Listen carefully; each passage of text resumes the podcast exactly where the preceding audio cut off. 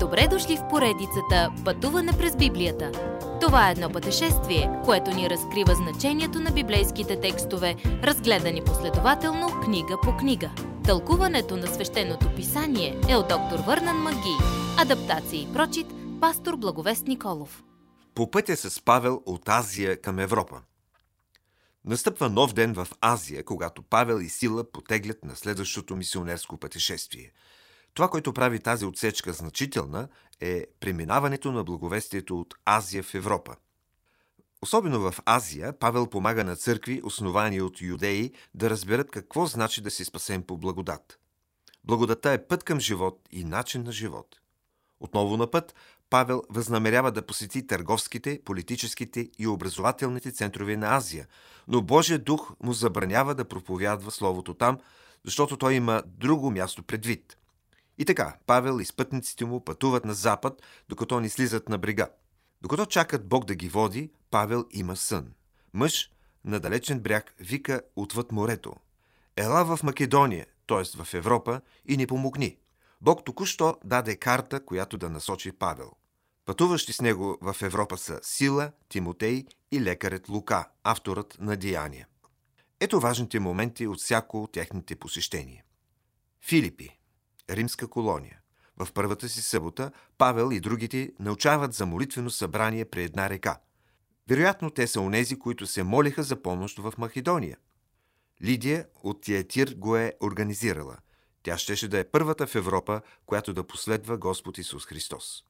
Но скоро Павел и сътрудниците му бяха намразени от местните, чието начин на живот беше смутен от проповядването на Павел – Тълпите заловиха Павел и Сила, биха ги, хвърлиха ги в затвора и ги оковаха. В полунощ, дори в такава ужасна ситуация, Павел и Сила се молиха и хвалиха Бога. Изведнъж земетресение разтърси затвора и всички врати се отвориха, а оковите паднаха от нозете им. Вместо да избягат, те останаха в килиите си и съдействаха за това надзирателят им да достигне до спасителна вяра в Господ Исус Христос. Щом обвиненията им бяха свалени, те се сбогуваха с Лидия и младата църква и отплаваха на запад към Европа. В Солун, както е моделът му, Павел първо отиде в синагогата. Той се срещна с верните юдеи и им сподели благовестието. Някои повярват, но повечето отхвърлят. В Римската империя християнството предизвиква революция, в центъра на която са Павел и сътрудниците му. В Берия – в Берия хората чуват благовестието и много гърци, мъже и жени повярват. Но тогава част от солунските юдеи се появяват и се опитват да прогонят Павел извън града. В Атина. Павел напуска Берия и отива сам в Атина, докато Сила и Тимотей се връщат в Солун да проверят младите църкви. Атина, културният център на света, е изпълнен с идоли и религия. На Ареопага, където се събират философите, Павел проповядва една от най-великите си проповеди. Тълпата слуша Павел, докато той не започва да говори за възкресението на Исус. Както и днес, когато се проповядва Божието Слово, някои го подиграват, а други го вярват. В Коринт. Павел оставя Атина и заминава за Коринт, вероятно най-злия, развратния и изпълнен с зависимости град тогава.